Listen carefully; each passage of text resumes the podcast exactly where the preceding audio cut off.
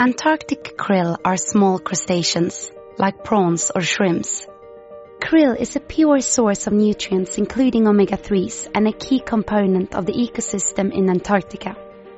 It used to be a perception that the krill fishery cannot be sustainable. But in fact, the opposite is true, as the Antarctic krill fishery is actually one of the most precautionary and best performing fisheries in the world, according to the certifiers of fisheries globally. The krill fishery is conducted in Area 48 off the Antarctic Peninsula, where the biomass is estimated to be about 63 million tons. The annual catch limit in the area is 1% of the biomass, which leaves 99% for species that feed on krill. In total, the estimated biomass of krill in Antarctica is 379 million tons, which makes it the largest single species marine biomass in the world.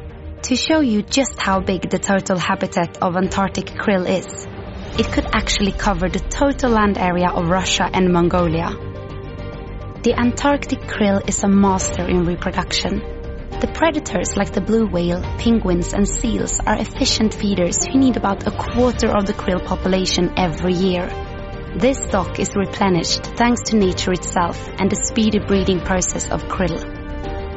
To reduce bycatch, the company Aker Biomarine has developed a technology called eco-harvesting.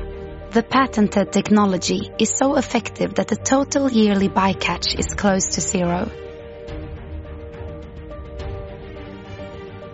Krill is not only highly beneficial for humans and aquaculture, but also a unique functional ingredient in pet food. Packed with vital nutrition, Antarctic krill are rich in phospholipid-bound omega-3s, choline, marine proteins, and the antioxidant astaxanthin. By adding krill to our pet's diet, we can ensure optimal omega-3 uptake and enhance the overall health of our pets.